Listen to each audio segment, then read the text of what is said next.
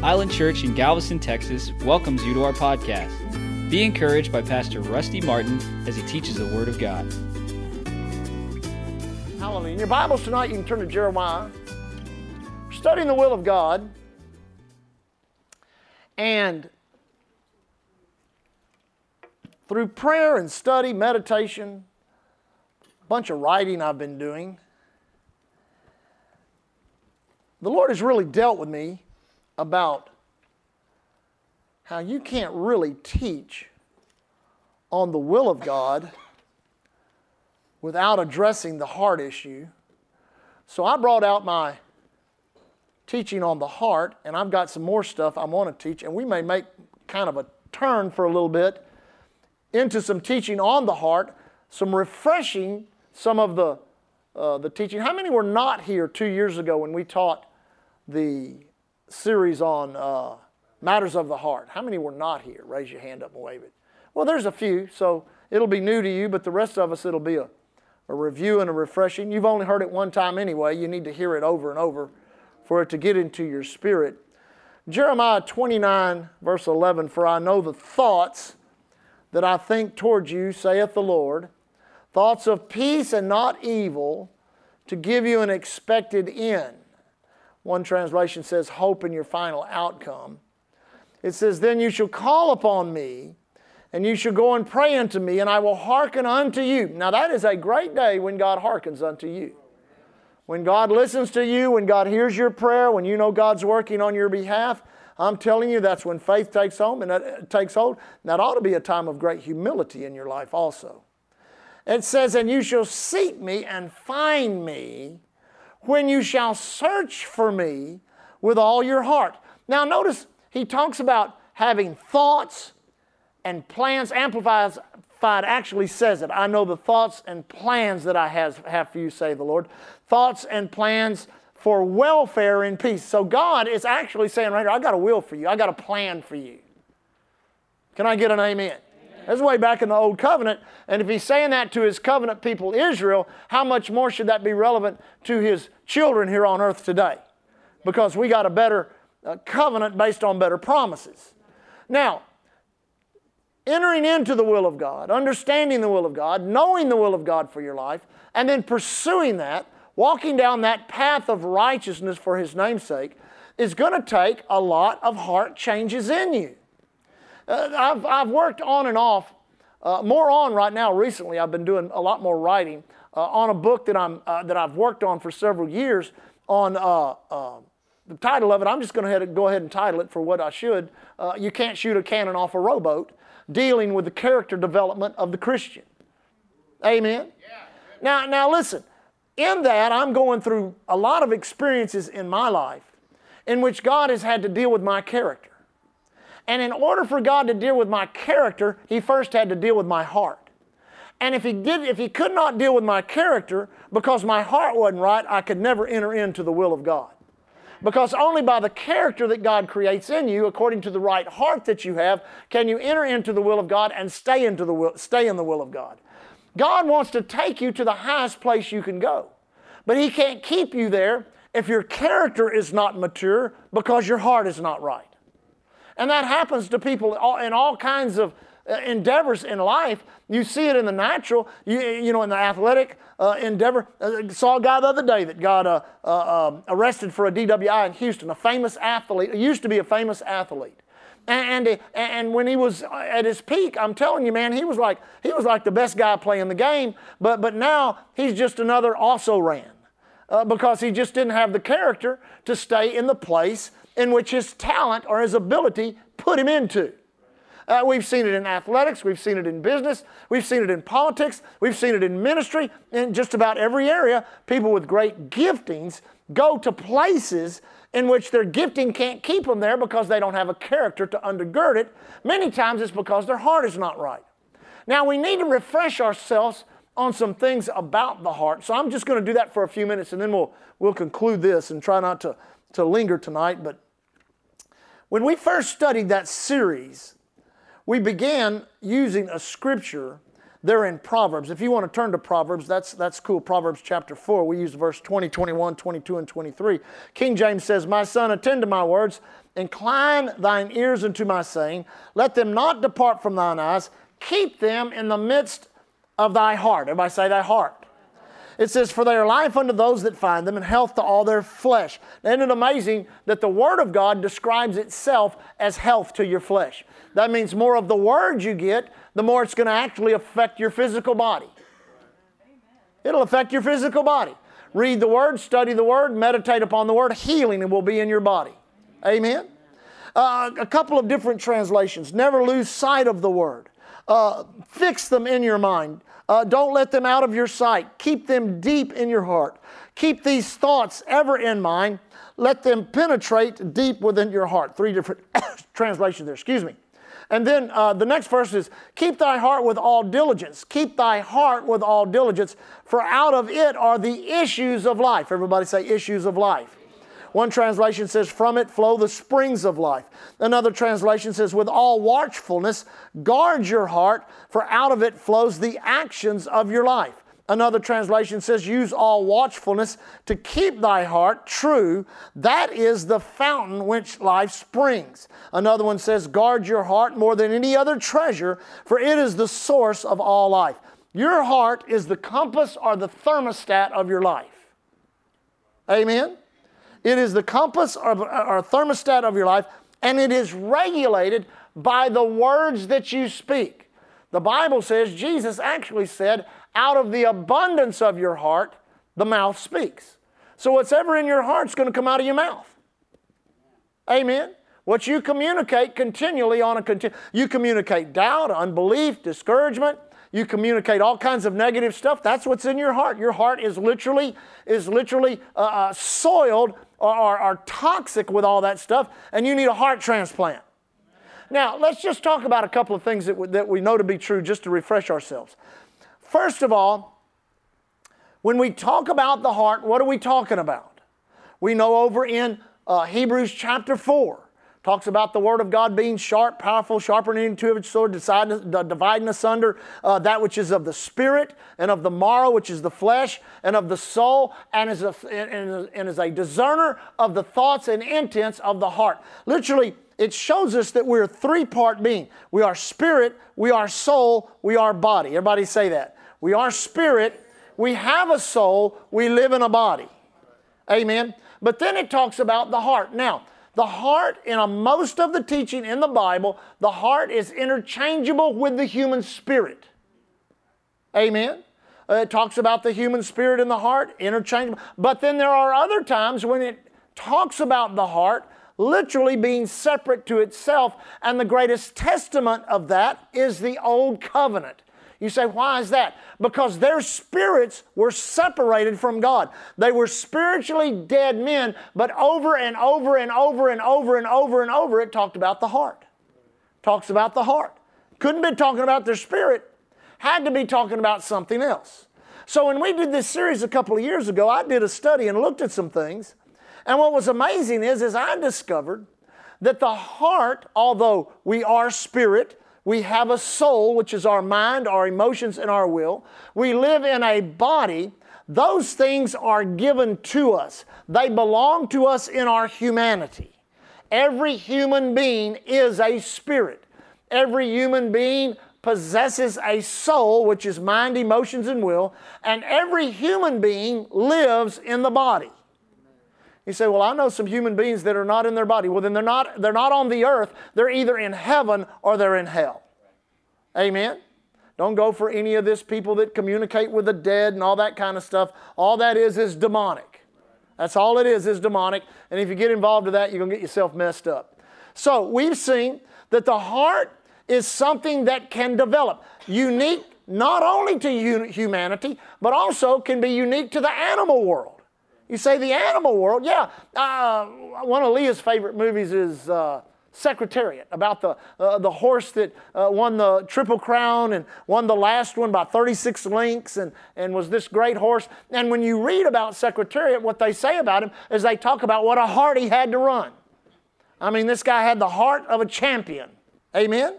Uh, uh, you talk about the heart of athletes. You know, uh, a, a, boxer, a basketball player, a baseball player, having a, a, the heart of a champion, a heart to win. So you can see that, that the heart can be developed in one of two places or in both places.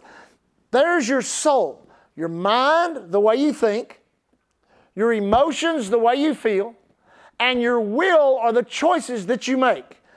Put that right in the middle, and then over here is your flesh. So, in between your soul and your flesh, you can develop a quote, heart for something. I've even had coaches, uh, heard coaches say this about their players, uh, having one with a greater talent, one with a lesser talent, but playing the one with the lesser talent because he had a greater heart.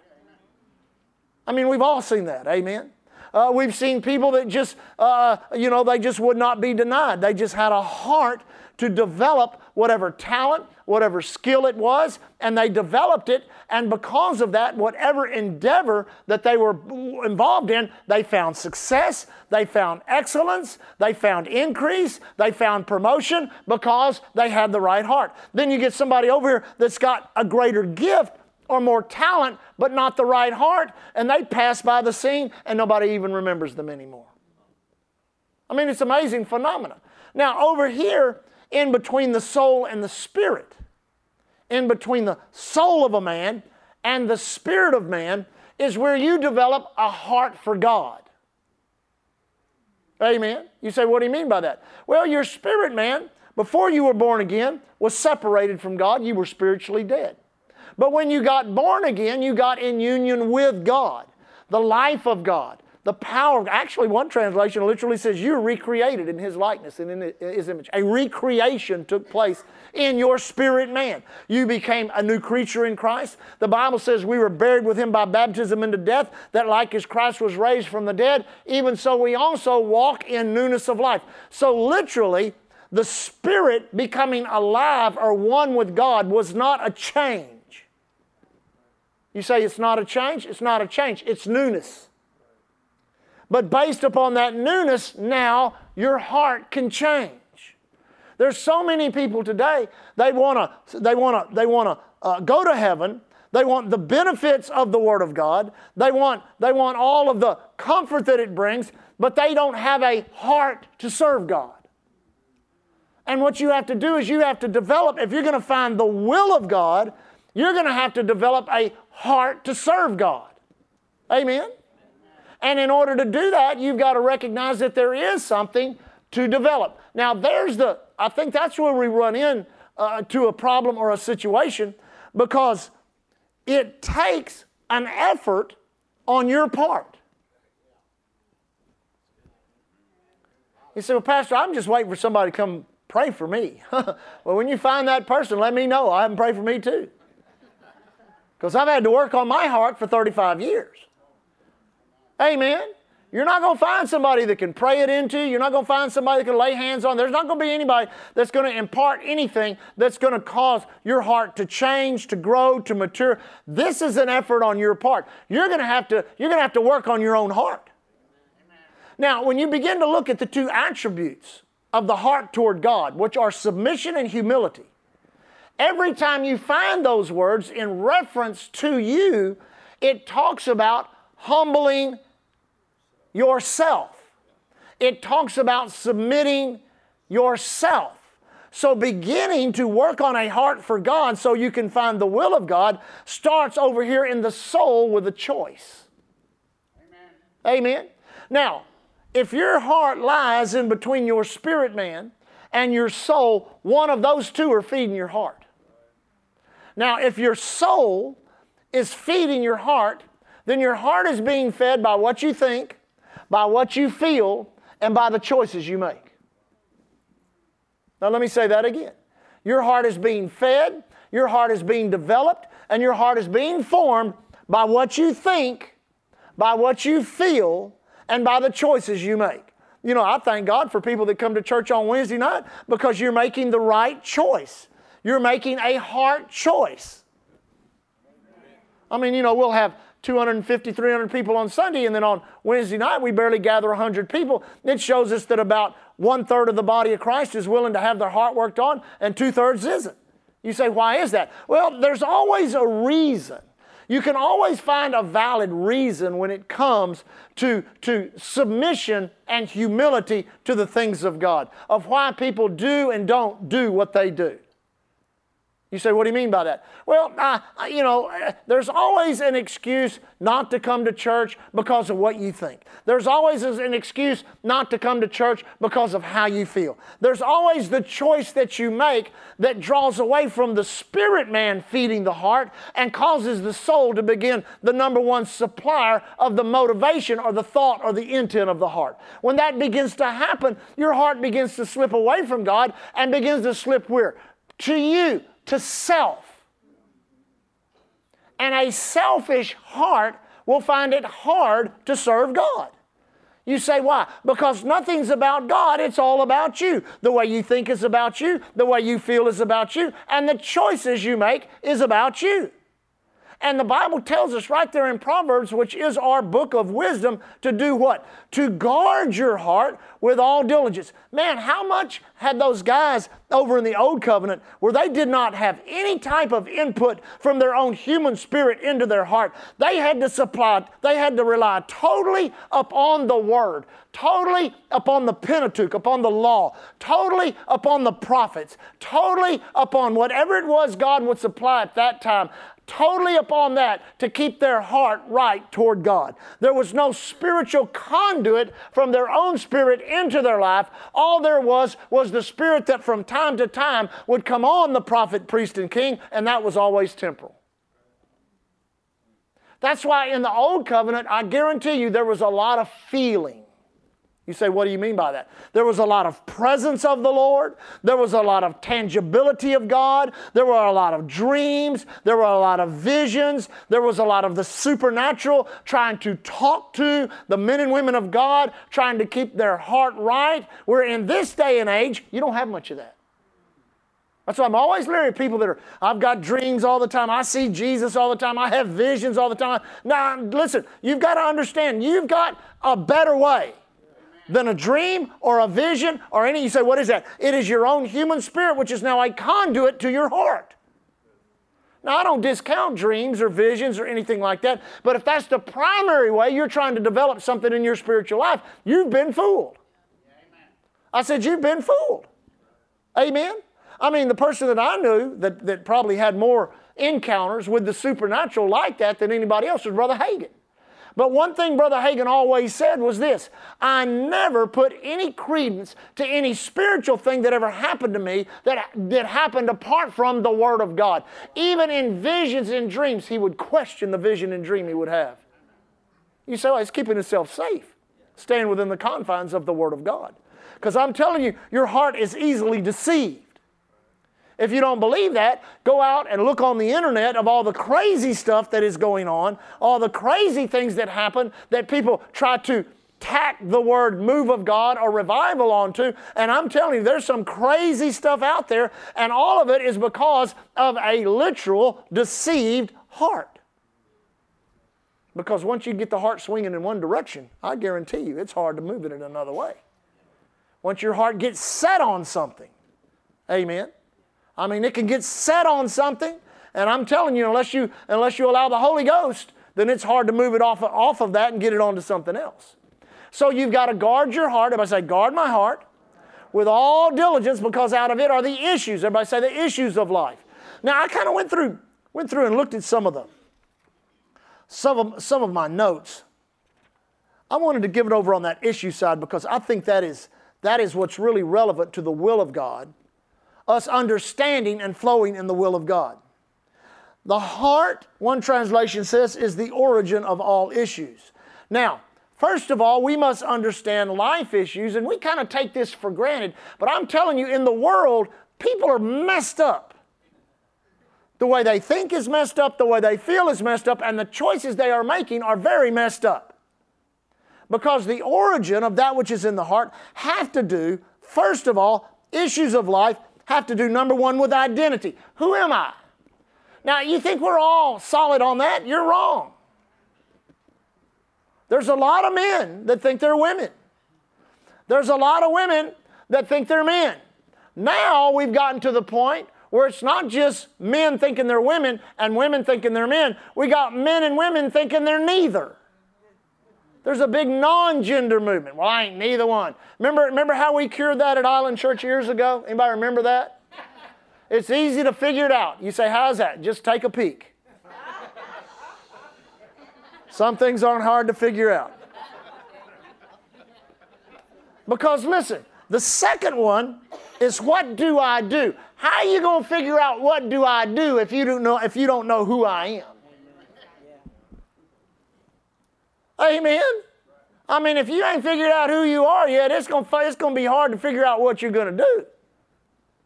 And I guarantee you, there's a lot of people in the United States, and you see it over in Europe, you see it in other places, and, and it's an amazing phenomenon in this day and hour. But how, how could there be a greater deception on the earth than to take a man that is physically a man and so convince his mind his emotions, and his choices that he's a woman that he would actually pursue having a physical change made by our, by our, our medical people. Well, there's people doing it all the time. I said, there's people doing it all the time. Now, what happens if that all of a sudden change? You go get all the surgery, and the next thing you know, about six, eight months later, six, eight years later, you wake up and you feel like what you used to be. You start thinking like what you used to be. I don't know how many times we can change tires on that thing. Amen. I don't know how many times it'll work. So, first of all, that is an issue of life. Who am I? Everybody say, Who am I? Well, that ain't hard to figure out. Second, what do I do? Everybody say, What do I do? You say, Why do you say that? Because God puts a purpose in everyone's life. Everyone on the planet that God creates has a purpose. And when you come out of the human family and get into God's family, then that purpose goes from a human purpose to a divine purpose. Glory to God. Somebody get excited about that. So we figured out who we are. We figured out what to do. Now all we have to do is figure out where to do it.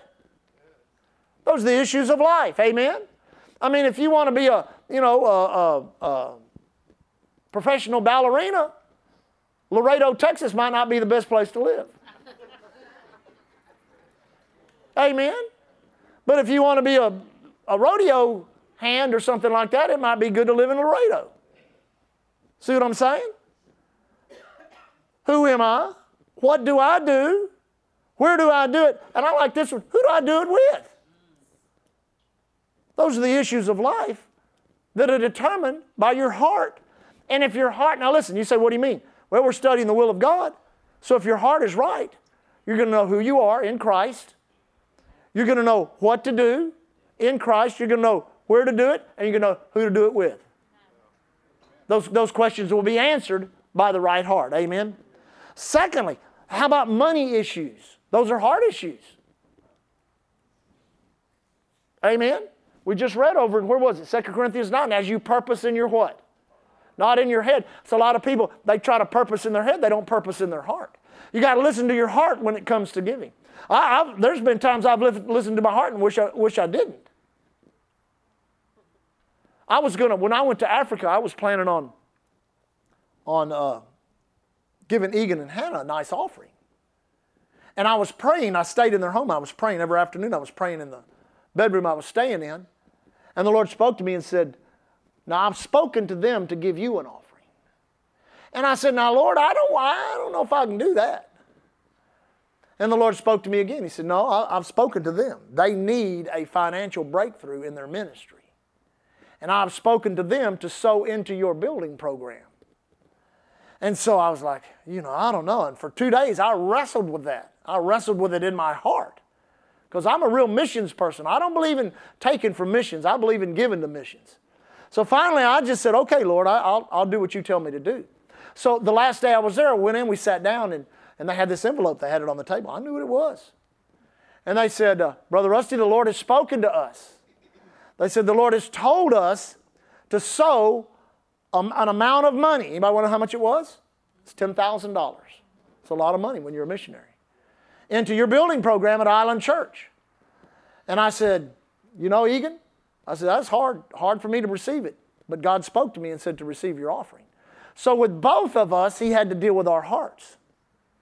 And out of that was what? Well, there was an exchange of money, and I brought that check straight home and put it in the building fund. But what it did for him is he was able to plant the seed of $10,000 in the good soil of his own heart. And God just gave him the, the, the, conduit of Island Church to do it in. You see what I'm saying? So, with money issues, you're going to have to settle these four things giving, spending, the wisdom you need for money, and the integrity it takes to handle money. Now, we're talking about what? Being in the will of God. And let me just say this being in the will of God, there are two financial elements you need to understand. At the most inconvenient time, it will cost you money. Then there will be times in which you will have more than you know what to do with. You say, what do you mean by that? Well, God will try your heart many times in the most inconvenient times in which He will put a demand upon you to give.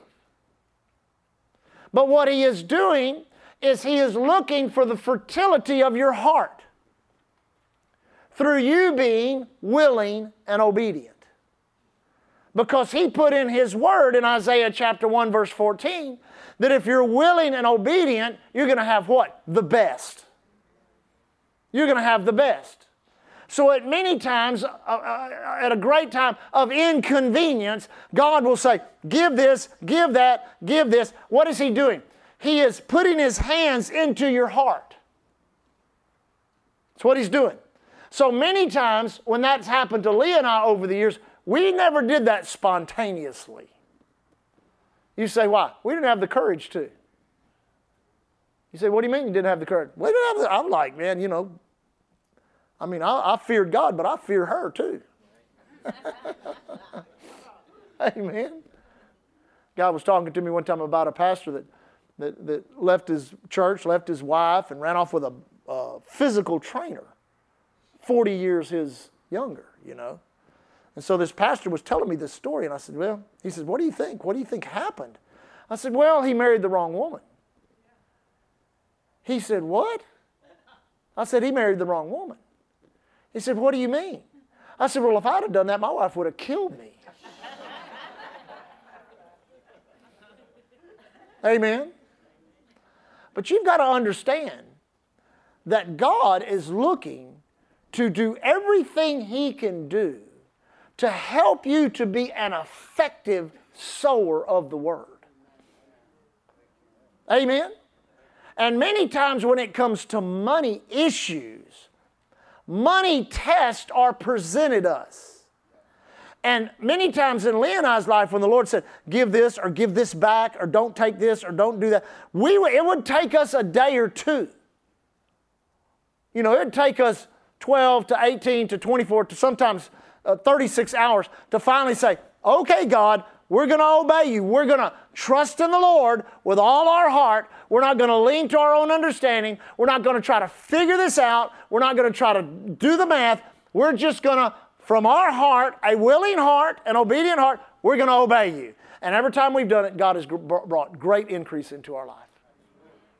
And during that 12 hours, 18 hours, 24 hours, 36 hours, God was working on our hearts because the warfare would be going on in our minds. And we would be fighting that warfare with the Word of God by speaking the Word. We would be worshiping God. We would be humbling ourselves. We would be submitting ourselves to that Word in our heart. You say, well, how do you know it's God when He speaks to your heart to do something like that? You know. You don't have to, well, I think God. No, it ain't nothing like that. It ain't, don't worry. It ain't no, I, I think God's talking. No, it's not, it ain't that. It's one of those things where you think the thought, you know, your spirit re- releases it and it rises up and touches your thought and you try to walk away from it. maybe if I get out of church, I won't have that thought anymore. You know, maybe, maybe if I don't listen to Christian music, uh, I'm going to listen to something else on the radio. You know, I'm going to go home and watch the Flintstones or something. You know, you, you, you, you, you, keep trying to get away from it, then it comes back up again. Then it comes back up again. And then you can always tell when you start erring on the side of disobedience, it starts coming up and you start getting that sick feeling like, ugh, that kind of, oh man. Oh Lord. And then, then, you, then you come to the conclusion God's talking to me. Well, now it's time for God to begin to work on your heart. It's time for you to humble yourself. It's time for you to submit yourself. It's time for you to get willing and obedient. It's time to do what God's calling you to do. Obey God. Amen. Since we're talking about finances, in your giving, uh, we've had it happen. See, a lot of people think, well, he's just trying to get money out of us. No, no, uh, we've had it happen in our spending. I mean, we went out, first time we bought a nice new car, a nice new car. We went out and, and found a nice car we could afford. You know, we could afford the monthly payments, and, and uh, uh, we looked at it. And, and I made the mistake. I, I said, there, there was a real nice, what was that, that first little car we bought? That was such a cool car. I got a ticket in that car. it was uh, Acura 2.5 TL. That was a sweet car, man. It was real. This is back in the in the early to mid '90s, and uh, so I, I kind of I told Lee I said let's just go drive one. Let's just go check one out. So she drove it and I drove it, and we're all like cool. So we got back in our car. We're heading home, and, and, and I thought I, told I never forget telling. Remember me saying this? One of these days, one of these days, I'm gonna buy you that car. Little did I know. I left and went and preached a meeting in the hotel room I was in. I was praying, getting ready for this meeting, and God started dealing with my heart. And here's what He said He said, You can't have the car you can afford, but you can have the car that you can afford. And I was like, What does that even mean? Does that even make sense? And so I'd, you know, I'd say, well, Lord, you know, go, that's cool, you know, I, we'll, we'll deal with this riddle later, you know the Lord speaking to me again. No, you can't have that car. You, uh, you cannot go buy that car. You can afford it. What was we were going to buy? A Toyota Camry, I think it was, or, a, something else. Uh, I, uh, I had a, a Toyota. And the difference between the price of the two in which we could afford was what? $13,000. And so I was like, well, well, yeah, right, that's easy for you to say, but, you know, I mean, I'm the one that's got to go down and, and make the payment and, and put the down payment on. And I told the Lord, I said, we need 13000 more dollars to buy that car. And the Lord said, if you'll believe me, you can have it. And so I said, okay, Lord, I'll obey you. See, he was dealing with me in my spending because if you're willing and obedient, you're going to eat the what? The best. You're going to have the best. You're going to drive the best. You're going to wear the best. And a lot of times we never do that because we're not willing to allow our hearts to be exposed to God when it comes to giving and spending. Because if He can get a hold of your heart when it comes to giving, next thing He'll deal with you is spending. And see, all the times we think, well, He's going to cut us back on spending. He don't do that. He ain't a cutback God. He ain't a downsized God. Come on. I said, come on.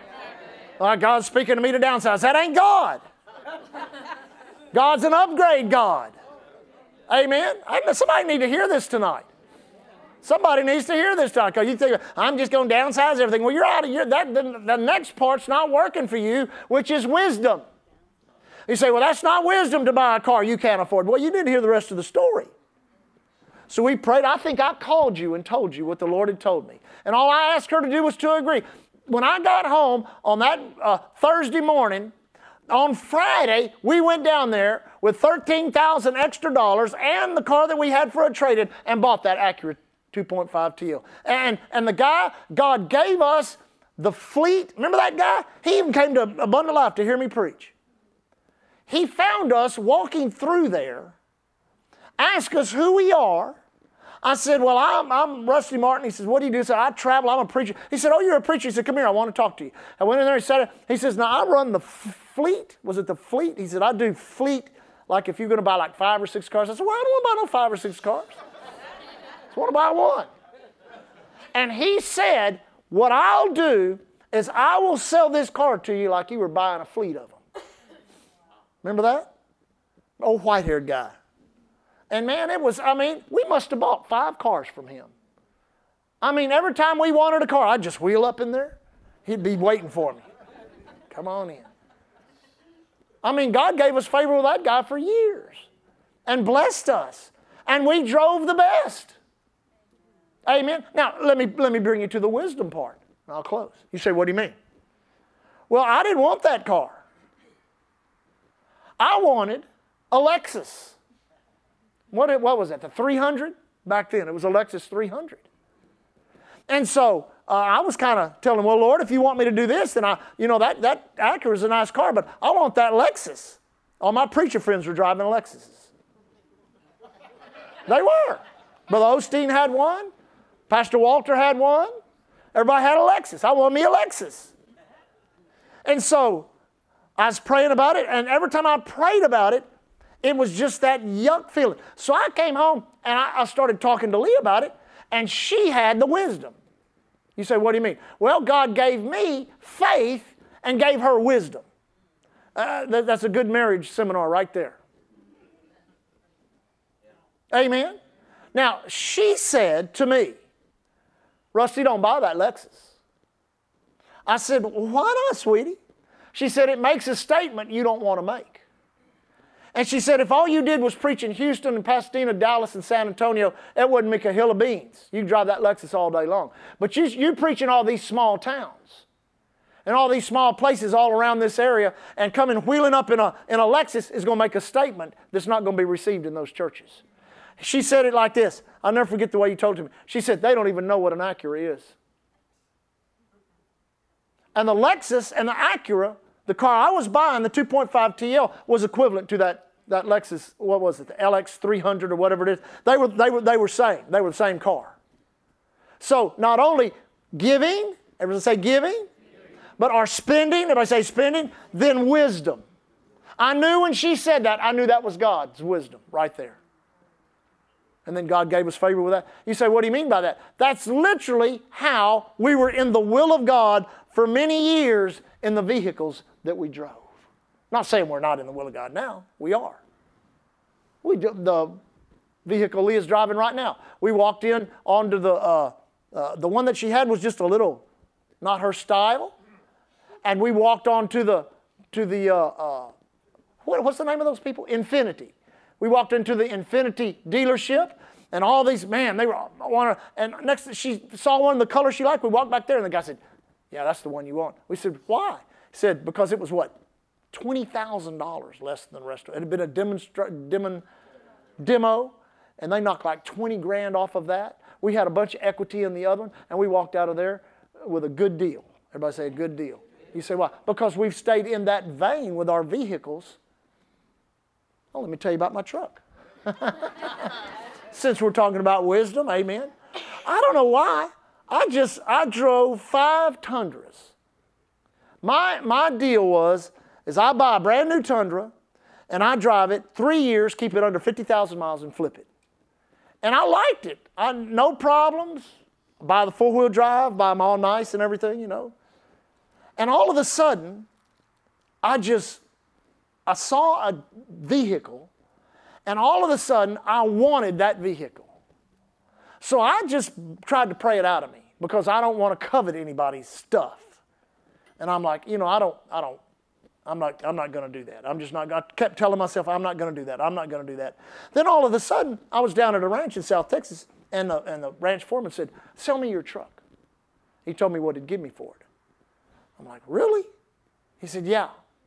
I said, I don't know. I'll call you later. So I came home and I told Lee about it, and we went up to Dickinson, and they got this tall. I should have got a picture of you standing next to that guy. He's a basketball player for the for the uh, Rockets. Played for the Rockets. Seven foot two. Leah's three foot five. It was. we're walking around with this guy. It was hilarious. So he's telling us all about it and everything, and showed us the price, and I thought, ah, you know. So I, I just, I thought, that's just me. I'm not to do that. I, I'm just, you know, and we just walked away from it. And so about six weeks later, that thing just kept rising up in my spirit, rising up in my spirit. The, my friend from, from, from Laredo, he, he, he bought another vehicle, uh, ended up buying another vehicle. I still had my truck. And I just thought, well, you know, that wasn't God. I'll just wait. And I, I needed about four more months, and that would have been three years, and I had kept it under 50,000 miles. And uh, uh, I just, one day, I just turned into the classic dealership. And I went in there and I started asking them about that vehicle. And they said, well, it comes in diesel and it comes in gas. And I said, well, I don't know anything about a diesel. They said, well, you know, what you want and the color you want, they're, they're hard to get. We can't get them. And I said, well, what if I ordered one? He said, listen, you can order it. If you don't like it, you don't have to buy it. All you have to do is, is give us a check for $1,000 and we will put it, we'll, we'll staple it to your, to your file. And if you buy it, that thousand goes toward your truck. If you don't, we tear it off the deal and give it back to you. I said, cool. So I ordered it. And I waited six weeks. They told me it'd take about six weeks. So I came in there after six weeks and I walked through there and I said, How's my truck coming? And the guy was like, Well, let me look on the computer. He looks on the computer and he says, Well, he says, when you ordered it, we submit it, and there was nobody in front of you, but it's not gone to production. That's really strange. So he called for another salesman. He said, This guy knows about ordering trucks. So he got on there. He said, Yeah, yeah, yeah. See this number? I said, Yeah. He said, That number means it was ordered. He said, See this number here? I said, Yeah. He says, That number means within the next two weeks, this truck that you ordered will be in production. I said, Well, how long will it take to produce? He said, Well, maybe eight weeks, maybe, maybe, maybe three months. I'm like, Man, I mean, you know, I thought I was going to have a new truck in six weeks. He said, Let me see your file. So he looked at the file. He said, I've got this truck. I said, You've got this truck? He said, Yeah, it's sitting on the lot. And I thought he was talking about the truck that I ordered. I said, You mean my truck? He said, No, not your truck. He said, I ordered this truck for a man that did a roofing job on my, uh, on my house after Harvey, and he ripped me off for $30,000. He said, I'm just waiting for him to come back in here and try to pick this truck up. he said, Let's go drive it. So he went to drive it, and it was a diesel. I said, I didn't order a diesel, I ordered a gas. He said, Why don't you want a diesel? I said, I've never owned one. He said, Let me talk to you about a diesel. And he laid out all the reasons why I should drive a diesel. And sold me.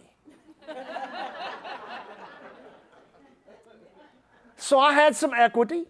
I had a guy that wanted my truck. I'd sold it to him. I had some, uh, uh, they took some money off the other truck I was looking at, which is a F 250 King Ranch. They didn't, they, did, well, they wouldn't want to take a nickel off of it they took some money off of it. I'm sitting there, and guess who walks by? The owner of Classic, who is my neighbor. what are you doing, Rusty? I'm buying a truck from you. Needless to say, I got into that truck at a great price, got a great deal, got equity in it. I love it. It's really nice. It's the nicest vehicle I've ever driven. But from that one time over that Acura 2.5 TL, which has been 25 years ago, God showed us how to stay in His will in our transportation. Now, that doesn't mean you have to work the same thing I do. That doesn't mean you, you know, drive your cars three years, keep under 55,000 miles, trade them in, drive a new car. Don't do that. Don't do that. You've got to find your own giving heart. You've got to find your own spending heart. You've got to find your own wisdom heart. Then you have to keep your heart with integrity. You say, what do you mean by that? Integrity when it comes, how do we get off on money tonight? I don't know. Somebody must need to hear this. When it comes to money, you have to always err on the side of righteousness. Because one messed up deal with your integrity can soil your heart. Say, well, I could not tell them about this, or I could do this, or I can do that and make a little more money here, not have to spend as much money there. If you ever violate your integrity in the will of God, You've, do, you've done right in your heart in your giving. You've done right in your heart in your spending. You've done right in your heart with wisdom, but you violate the integrity, it has a way of erasing all of that. I've seen preachers do it with money, with offerings, with projects. Listen, unrealistic projects, things that don't work, all this kind of stuff. Listen, you cannot do that in business. You can't do it in ministry. You can't do it in your personal life. Listen, everyone in the world system is trying to get over on each other. Now, let me say that again. Everyone in the world system is trying to get over on each other. Spend the less, get the most. Integrity, the Bible says, a righteous man or woman, I'm going to throw, throw the women in there too. Is that all right, women? A righteous man or woman will swear to their own hurt and change not. That one scripture has cost me thousands of dollars. You say, what do you mean by that? Because I've said things that I had to back up financially. Had to back it up.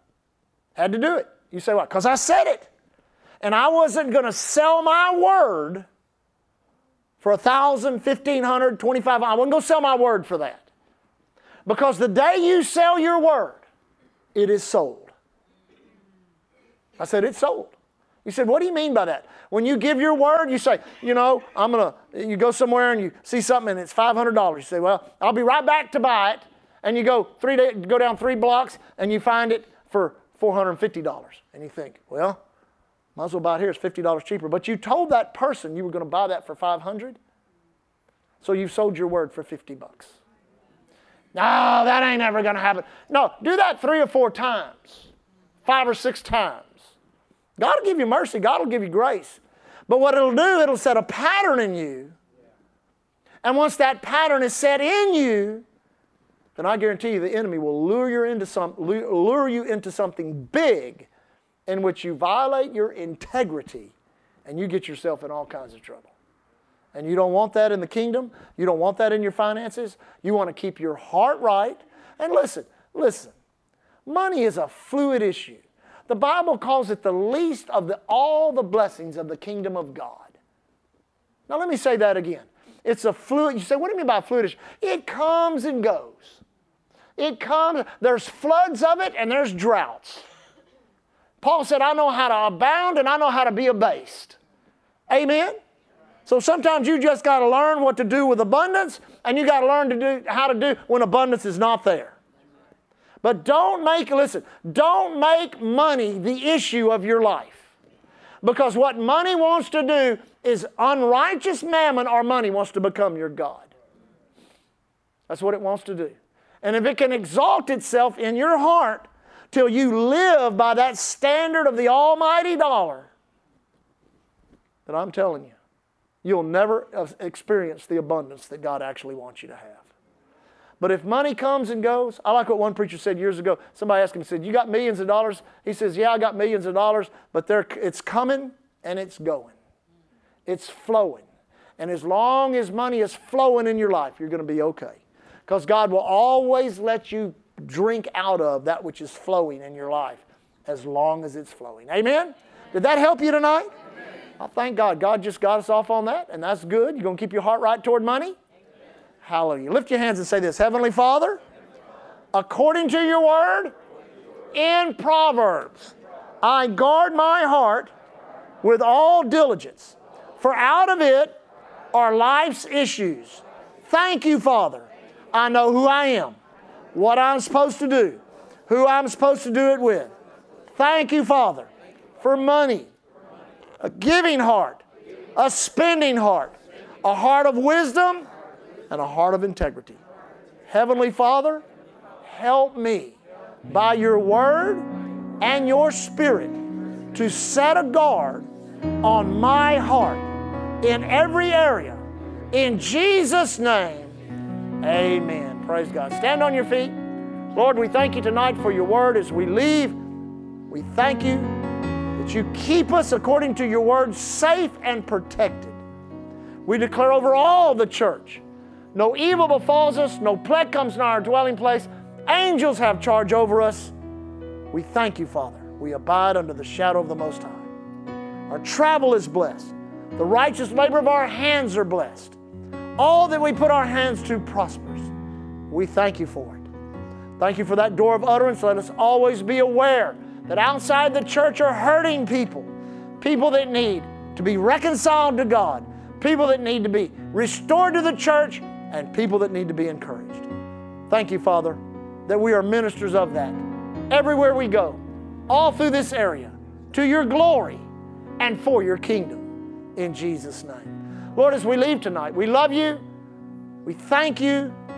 We thank you, a God, a heavenly Father that cares so much for us, gave His only begotten Son. We walk in faith and love toward you, Heavenly Father. We walk in love toward each other. We thank you for our church. We leave tonight as the ambassadors of Christ you called us to be. Thanking you, Lord, here at Island Church. We're covered by the blood, empowered by the Word, and anointed by the Holy Ghost. God bless you. Thank you for listening to Island Church's podcast. To find out more information about Island Church in Galveston, Texas, visit our website at islandchurchgalveston.com. Hallelujah, Jesus.